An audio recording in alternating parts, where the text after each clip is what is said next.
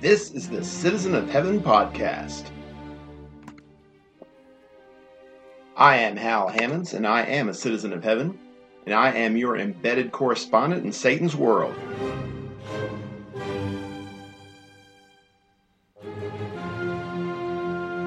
I bring you this message of hope from Pensacola, Florida. This is report number 7, dated May 21st in the year of our Lord 2019. I bid God's grace and peace to all my fellow sojourners here in this earthly plane. I remain sound in body, alert in mind, and energized in spirit. I'm pleased to bring you this report of my recent labors in the Lord. Here's a synopsis. I've been preaching about making plans. If you can plan for a family vacation or a comfy retirement, why not also plan to grow your faith? I've been reading Psalm 88, arguably the saddest chapter in the Bible. But even though the psalm doesn't say so, there is a reason for your suffering. In fact, there may be several. I've been hearing Game of Thrones is done after eight seasons. And unlike some Christians, I actually think that's a good thing. I've been playing The Voyages of Marco Polo, and it makes me wonder whether superheroes ever get jealous of one another. Are you ready? Here we go.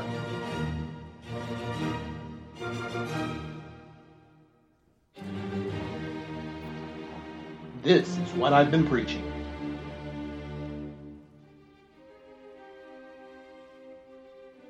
We like making plans, don't we? And I don't mean in a violation of a James chapter 4 kind of thing. I don't mean making plans apart from the will of God. I, I mean looking forward to the future in a responsible way trying to set ourselves up for success instead of setting ourselves up for failure. We realize that we are always under the will of God, that we should be saying in words as often as possible, if the Lord wills, we'll both live and, and do such and such. And whether we say it or not, hopefully that's in our hearts. We realize that we are in very limited control of the future, but we do have some control. And there's nothing wrong in the world with exercising whatever control we do have. In fact, we should be doing that. It's a responsible thing. It's, it's called stewardship. And stewardship is a principle that Jesus dwells on extensively in his parables and his other teaching. The things that we are given are given to us by God, including and particularly our time. And so, therefore, it's entirely appropriate for us to make plans. And not necessarily only in a spiritual way. But if we find it in our hearts and in our minds to make plans for our children's college or for our own retirement or for the summer vacation or whatever it happens to be that we're planning for in the flesh, why in the world would we not plan for spiritual things? Because we are on a spiritual journey every bit as much as we are on a physical journey. And it's appropriate for us to set wheels in motion as much as we can. Again, we have limited control over this, but we have some control. To set wheels in motion so that we can progress along our spiritual journey and ultimately find ourselves in a place where God will be pleased with us, where we'll be found acceptable, where we'll be able to stand at judgment and hear the words, Welcome, good and faithful servant, or however it is that God chooses to, to arrange things on that day. It's appropriate for us then to make plans, make them early, make them firm, and make them public. I want to talk about each one of these briefly here of this uh, during this podcast. Making early plans, starting early, early in life, for instance. Ecclesiastes 12, verse 1 tells us that we're supposed to remember the Lord in our days, in the days of our youth. Teaching our children and having our children teach themselves and teach others their age. That God is relevant at all stages of life, including and particularly our youth. There's going to come a time, Solomon says, when we, we get jaded with our with our view of life. We, we don't find any pleasure in our life. In our youth, we find nothing but pleasure, or at least we're trying to find nothing but pleasure. But while we are seeking these things, as he says at the end of chapter 11, leading into chapter 12, verse 1, while we're doing all these things, remember that we're going to be held accountable for these things. So while we're enjoying ourselves, find faith. Make a plan to develop faith, to develop it in ourselves, and to develop it in our children and in our grandchildren early in life. Uh, even early in the day, Jesus went to a secluded place and prayed early in the morning. We have record of him doing that in Mark chapter 1, verse 35. And we also should make a plan to approach God and approach spiritual things early in the day, to make a plan for our day as well as for our week and for our life. Uh, my good friend Chris Emerson, his podcast Excel Still More, he makes a, a big point, and, and, probably if you're not watching or listening to uh, Excel Still More, you really ought to. It's amazing. one of the episodes, he emphasized the idea of, of a, a quality hour, and he comes back to this one good hour at the beginning of the day where you use to plan out your day, to get in your prayers, to get in your Bible study, meditation, or exercise, or whatever it happens to be, that gets you on focus, that sets you up for success the rest of the day. How, and you don't have to do it at the beginning of the day, but how much better is it when you do, when you are able to have it in the in the beginning of the day, so that you can focus on spiritual things and remind yourself of what you're doing. Set yourself up for success. This is what I'm going to be praying for today. This is what I'm going to be living for today. This is what I'm going to be struggling with today. These are the, the successes that I'm planning for myself, the failures that I'm trying to avoid. It's entirely appropriate then to make those early plans and to make them firm, make them concrete, set them as much as you can anyway in, in stone. Now we realize that again we don't have complete control over such things. But make a plan that's worth sticking to. Don't just arbitrarily, oh, I'm gonna I'm gonna read my Bible for, for two hours a day every day, starting today. And and but you don't have any real commitment toward that. You don't have any plan for, for doing that. You haven't gotten things out of the way so that you can fill this huge void with spiritual things. Maybe it's a great plan, but you're not prepared to do it. You're not prepared to actually follow through with that. Make a firm plan, something that you can really follow through with. To pray regularly, to read your Bible regularly, to arm yourself against spiritual evils that are out there in the world.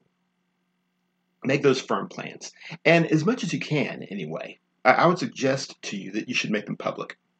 When you tell somebody, I'm not talking about taking out an ad in the newspaper necessarily, but rather to, to tell people to be accountable to, to your wife or your husband, to your children, to your brothers and sisters in Christ. Maybe one particular prayer part. We sometimes talk about having prayer partners or confession partners. Having somebody that you're accountable to. When I tell people on my Facebook page that I'm going to be live at 8 o'clock on a Friday morning. Suddenly, I've made myself accountable to hundreds of people. Now, if I don't, if I'm not able to follow through with that, I think people will probably understand that, and and, and I can apologize later on and get back on the schedule or adjust the schedule if that's necessary, if that's appropriate. But by making myself accountable to other people, I'm much more likely to follow through with the plan that I've set. If people are expecting a, a podcast to drop at 7 o'clock in the morning on Tuesday, I better spend a very busy Monday like this very busy Monday, getting that plan together, getting it ready to go.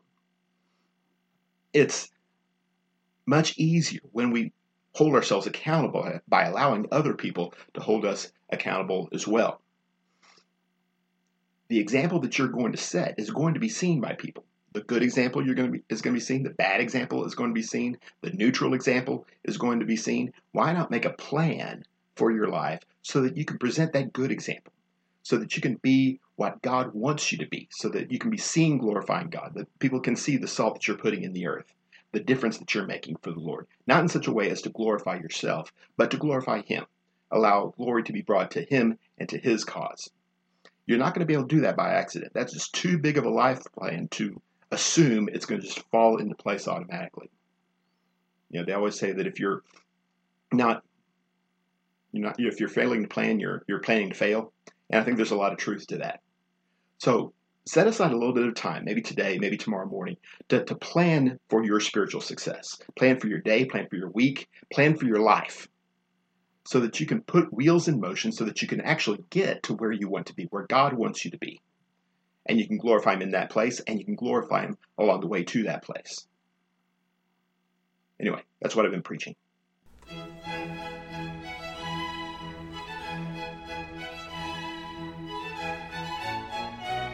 This is what I've been reading.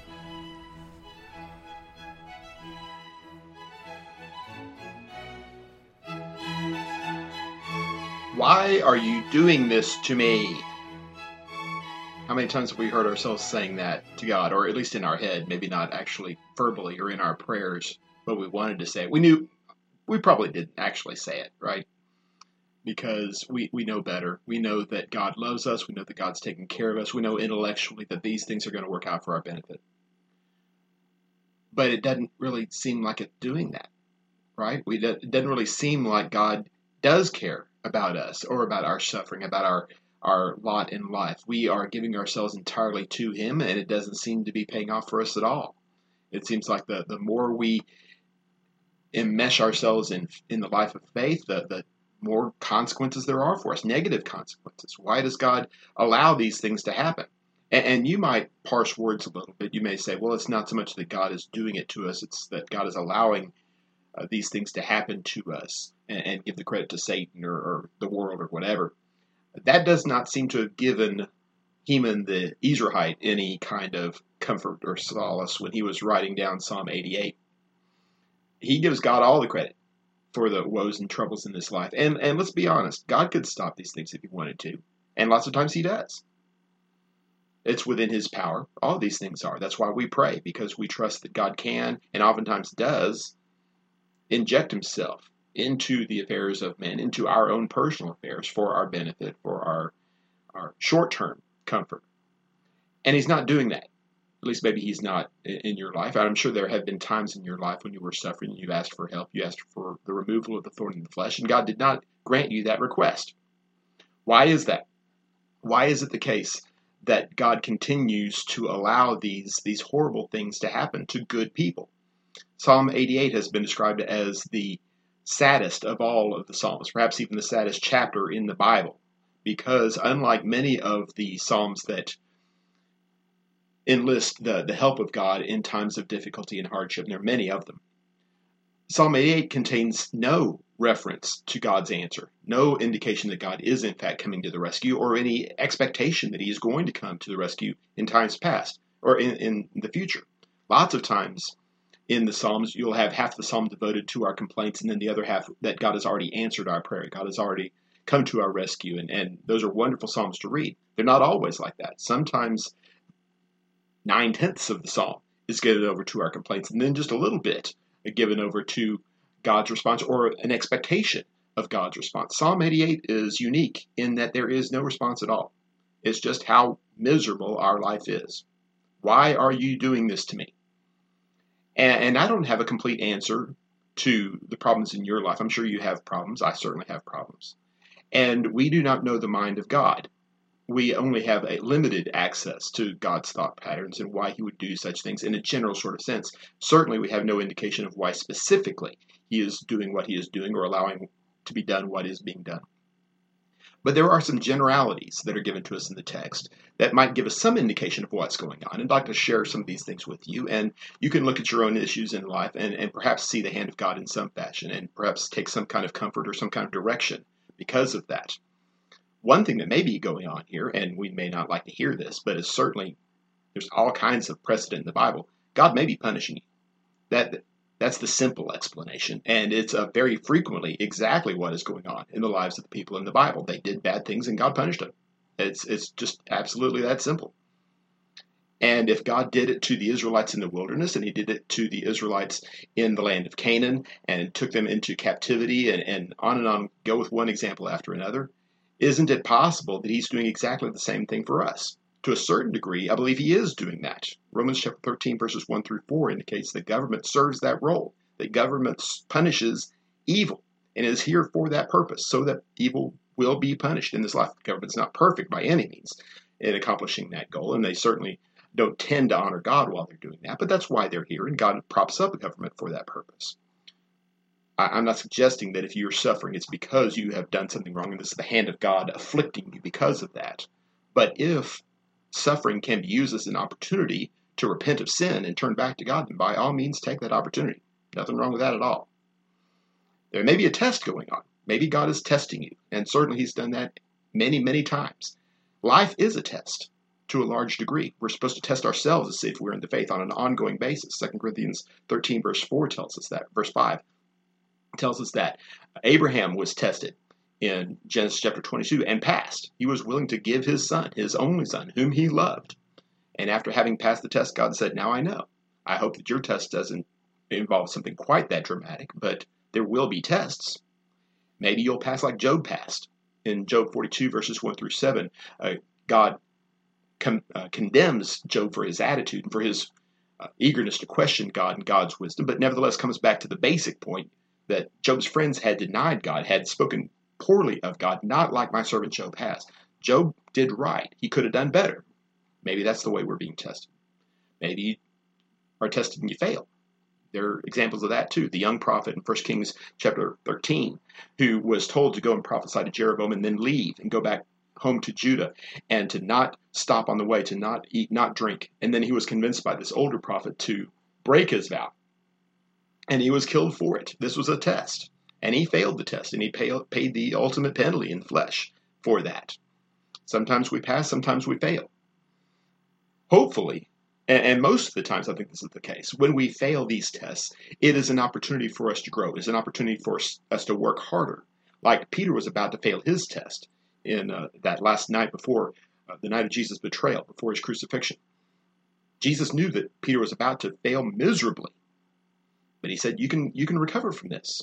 Satan's going to sift you like wheat. But when you come through it, he says, strengthen your brethren. We can do that too.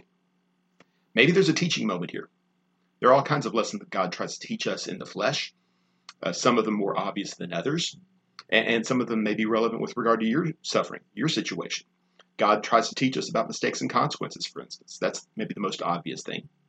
You make a mistake, you suffer the consequences. That is built into the framework of life here on earth. God wants us to learn this lesson our reaction as individuals and, and I, as a parent, especially can appreciate this, and I'm sure if you're a parent, you can appreciate this too. Lots of times we want to remove the consequences from the mistakes, shelter our children from especially life altering consequences. And maybe that's appropriate in some situations, but not all situations. God wants us to know that mistakes come with a penalty so that we'll make fewer mistakes in the, in the future. Psalm 78 is, is all about these mistakes that the people of God made and refused to learn from, leading all the way up to the coronation of David as the king. Hopefully, we can learn from these mistakes and do better in the future than we have in the past. The inequity of life. Life's not fair, right? How many times have we told, been told that? Ecclesiastes chapter 1, verse 12 and following I, the preacher, have been king over Israel and Jerusalem, and I set my mind to seek and explore by wisdom concerning all that's been done under heaven. It is a grievous task which God has given to the sons of men to be afflicted with. I have seen all the works which have been done under the sun, and behold, all is vanity and striving after wind. What is crooked cannot be straightened, what is lacking cannot be counted. That's the world we live in. It's not fair, it's not right, but that's the way it is. Maybe we need to be reminded about that. Maybe it's a training exercise. Maybe God is trying to get us to a different place. We're going through the refiner's fire that Zechariah talks about, Zechariah 13, verses 8 and 9. It's not a pleasant process. It's like physical therapy. That's the way it's described in Hebrews chapter 12. That putting these these broken limbs back into into place and and strengthening the the knees. It's it's a difficult thing. It's an arduous thing, a painful thing. But maybe this is what we need to do. Maybe this is the lesson God has for us. Maybe this is why we're suffering. Anyway, that's what I've been reading.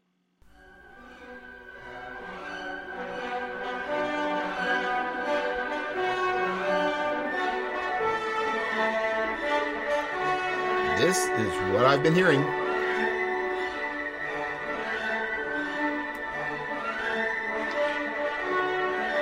Well, I guess I missed my chance to watch Game of Thrones. I suppose I'll just have to live with that.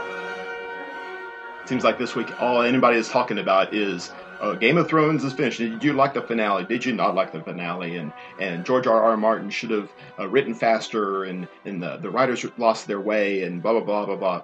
Okay, fine. Uh, the bottom line is Game of Thrones is a, a series on HBO that a lot of people are very, very excited about. And I'm going to preface my remarks by saying something here that may uh, strike some people as, as odd or even heretical here, but, but I want you to listen to me on this. Over the next five, six minutes or so, you're not going to hear me say that if you have been watching Game of Thrones over the last eight years, you're going to go to hell. I'm not going to say that. Uh, heaven and hell is God's business. And, and I am more than content to leave it at that. I can't find any thou shalt not watch HBO passages in the New Testament. And so, therefore, I'm not going to tell people they're going to go to hell for watching HBO. There are any number of practical principles, moral principles that uh, come up in conversation when we're discussing Game of Thrones. Things like like modesty and fornication and and lewdness and and vulgarity and on and on we could go. And there is no question that we are going to be held accountable for the way that we applied those principles. And there's no question that God is going to be the one who is in charge of judging our application. So we'll we'll leave it at that. But I will say this: at some point, we as Christians, in our dealings with these practical applications of life in Satan's world, we have to acknowledge that there are a couple of unavoidable issues that we need to deal with. There are a couple of, of generalizations that have to be dealt with on an ongoing basis in all, all kinds of situations, not just Game of Thrones. Living in Jesus is going to involve turning away from sin and not just avoiding the kind of ugliness that you see on TV or, or whatever, but being seen as an opposition to that, as an as an alternative to that. Ephesians chapter uh, 5 and verse number 11 tells us that we're supposed to not be participating in the unfruitful works of darkness, but rather reproving them. It's not enough to not jump into the, the cesspool head first, but we should advise others this is a wrong way to live your life. We need to make sure that we stand apart from such things. And we need to, secondly, acknowledge that at some point in our process, in our attempts to practicalize these principles of the New Testament, we are going to have to draw a line. We're going to have to acknowledge that at some point we have gone too far and we have to retrench. And, and hopefully we can draw a, a concrete I refuse to watch R rated movies or I refuse to, to subscribe to something that has has a certain kind of content or whatever it happens to be. But you can draw a, a concrete line there and say, I'm not going to cross that line. This far I will go, but no further. And then we can have a discussion about where that line should be and whether that line is the same place for every person and, and every family and that sort of thing. You draw your own line, and I'll draw mine. But we need to draw the line. We need to acknowledge that at some point we've gone too far. So let's talk about that for a little bit. At what point have we gone too far? At what point have we crossed the line? Well, let me give you a couple of, of generalizations and, and see what you think of this. I would suggest you, first of all, that we have gone too far. We've crossed the line when we start looking like the world instead of looking like Jesus. Now, that is very broad generalization, and I'm not suggesting here that somehow you can get to where you are entirely like Jesus and not at all like the world. That's that's an, an ideal. That's what we're striving for. We're not going to say success can't be declared if we never get to that stage because we'll never be successful. That, that's not the point at all. But how do people view us? Do they see us as one of them, or do they see us as one of them? Are we Jesus people, or are we the world's people, but maybe not quite so bad? Maybe not quite so entrenched, maybe not so so vulgar as uh, as they are, but still more or less one of the group. We need to make sure that we set a distinction between ourselves and others and acknowledge that this kind of participation does happen that the evil companionships that we have in this world do in fact ultimately corrupt our good manners as the text says in 1 corinthians chapter 15 verse 33 it does happen now i'm not suggesting that if you watch game of thrones you're going to wind up sleeping with your brother or your sister or that you're going to uh, wind up engaging in all kinds of vulgarity and, and blah blah blah. I'm not saying that. I am saying that if we subject ourselves constantly to a, a diet of vulgarity uh, where uh, a culture where deception and ugliness is valued and promoted and rewarded, that at some point we should expect that to start having ripple effects on our own character and certainly on our own reputation in the minds of other people. Secondly, let me suggest to you that maybe we've crossed the line when we find ourselves taking sides against Jesus and in favor of the world. And this comes up a lot when I think largely well meaning, but sometimes maybe just old fashioned nosy Christians insert themselves into this discussion, whether it's Game of Thrones or, or whatever other kind of specific thing you want to talk about, and say, oh, if you watch that show, then you're not a very good Christian. If you watch that show, then you don't love the Lord. If you love that show, then you're just immersing yourself in in evil and et cetera, et cetera.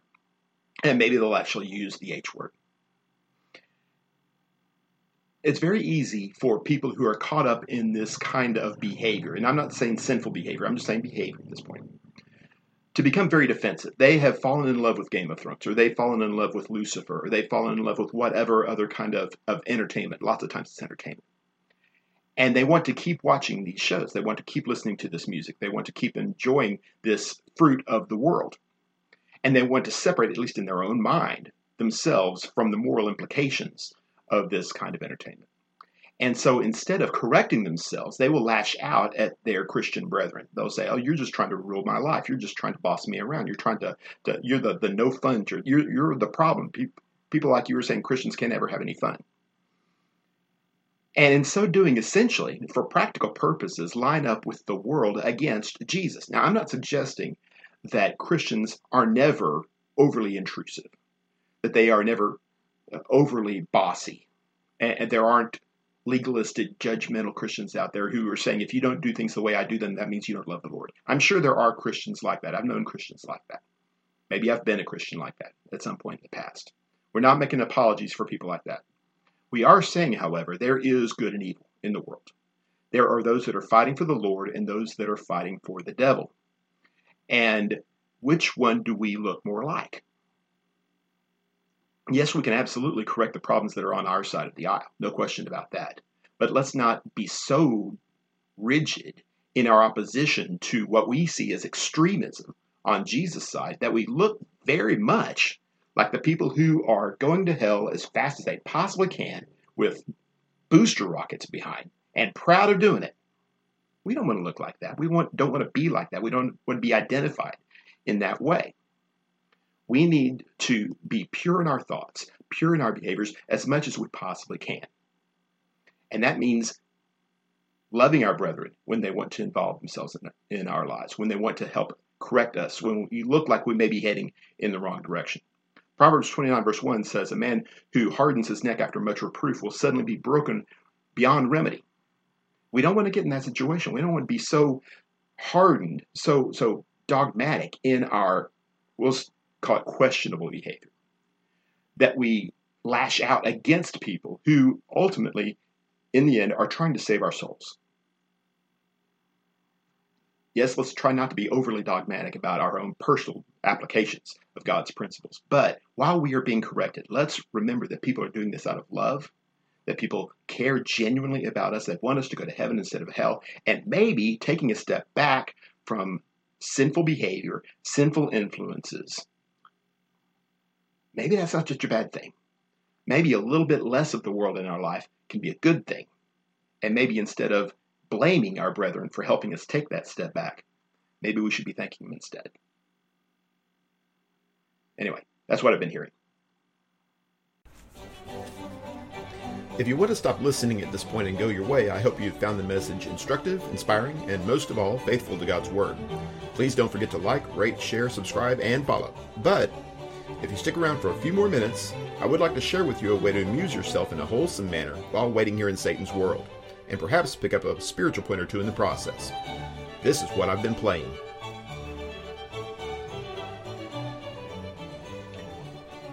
The Voyages of Marco Polo is a considerably more complicated and uh, in depth game than most of the ones that I'm going to be referring to in this space. If you are a beginner if you're looking for something to share with your your eight and nine year old children or whatever, uh, just a step up from checkers, uh, I would not recommend Voyages Marco Polo. If you are an experienced gamer, if you have uh, played a lot of uh, heavy strategy games and you haven't tried Voyages of Marco Polo, I'd encourage you to give it a shot. It's it's really amazing. It's a great example of what they call asymmetry.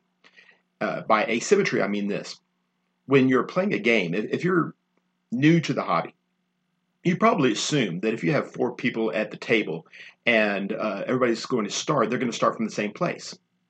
That uh, everybody has the same amount of money, everybody has the same ability, everybody has the same opportunity, same number of turns, that sort of thing. Everybody's going to start on the on level ground, and therefore you can determine a, a fair winner. Well, you open up Marco Polo, and you find out that the player over next to you doesn't have to roll his dice. And you think, now wait a minute Marco Polo is all about dice rolling. It's all about the roll of the dice and then using those dice in some capacity somewhere.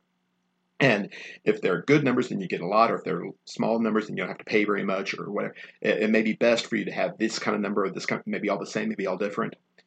And, and you realize that the fellow over on your right, if he wants five sixes, he takes five sixes.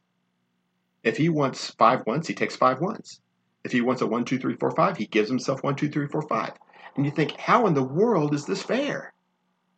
I have to literally depend on the roll of the dice, and he doesn't. And then you look at this other person to your left, and you find out that person gets goods at the market when other people go to the market. He has this continual flow of stuff when it's not even his turn. And you're thinking, what in the world is going on with this? And then you find out that you yourself, you don't have one player, you have two players. Instead of going in one direction and trying to go all the way around the board or around the map in, in different, you can go in two different directions at the same time and co- cover that much more ground. Nobody else can do that. And you start thinking, this is this is kind of, and, and then the question comes up, which one's better? Which one is overpowered? And it always seems to be, doesn't it, that the other person's power is better than yours. I, have I've wondered maybe if superheroes ever got jealous. If we actually had superheroes, they sit around the table of the Justice League or the Avengers or whatever and say, "Boy, I wish I was strong like him, or I wish I was fast like her, or I wish whatever." Which superpower is better? Well, the idea in Marco Polo, of course, is that they're all more or less the same. And if you tailor your game to your ability, you're able to put yourself in position to win, no matter what anybody else does with their power, whatever their other power happens to be. Asymmetry is a, is a really interesting way to add life to the game. It's overall, I think, a, a very good thing. I, I enjoy asymmetry in board games. And I enjoy asymmetry in the Lord's church as well.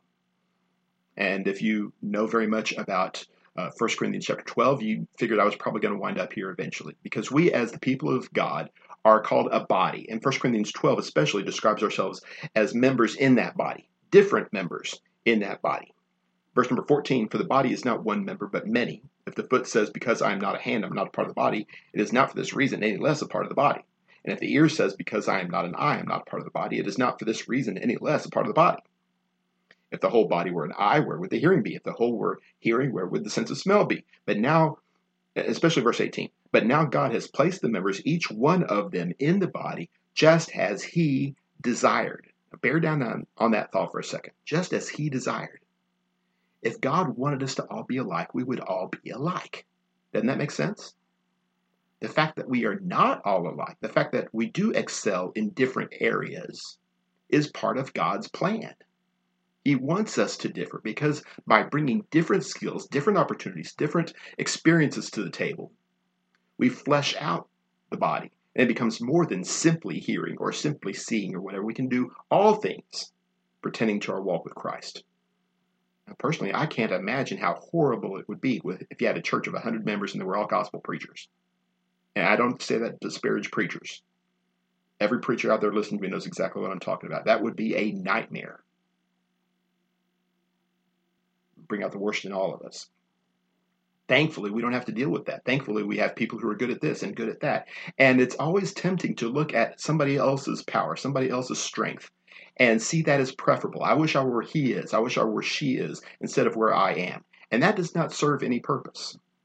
Especially in the context of 1 Corinthians chapter 12 and 13 and 14, as he's talking about the application of spiritual gifts. The Holy Spirit was moving among certain Christians in the first century in a very special way, moving some to be apostles, some to be prophets, some to be teachers, some in other ways some more public than others. In, in Corinth, apparently, they had a real obsession with with uh, speaking in tongues.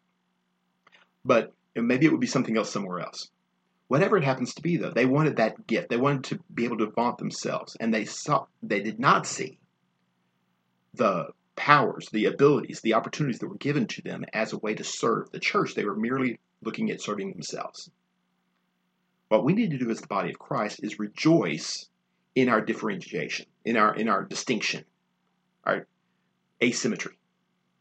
That's a good thing because I'm able to do what somebody else might not be able to do. They're able to do what I might not do. That doesn't make me better than them or them better than me.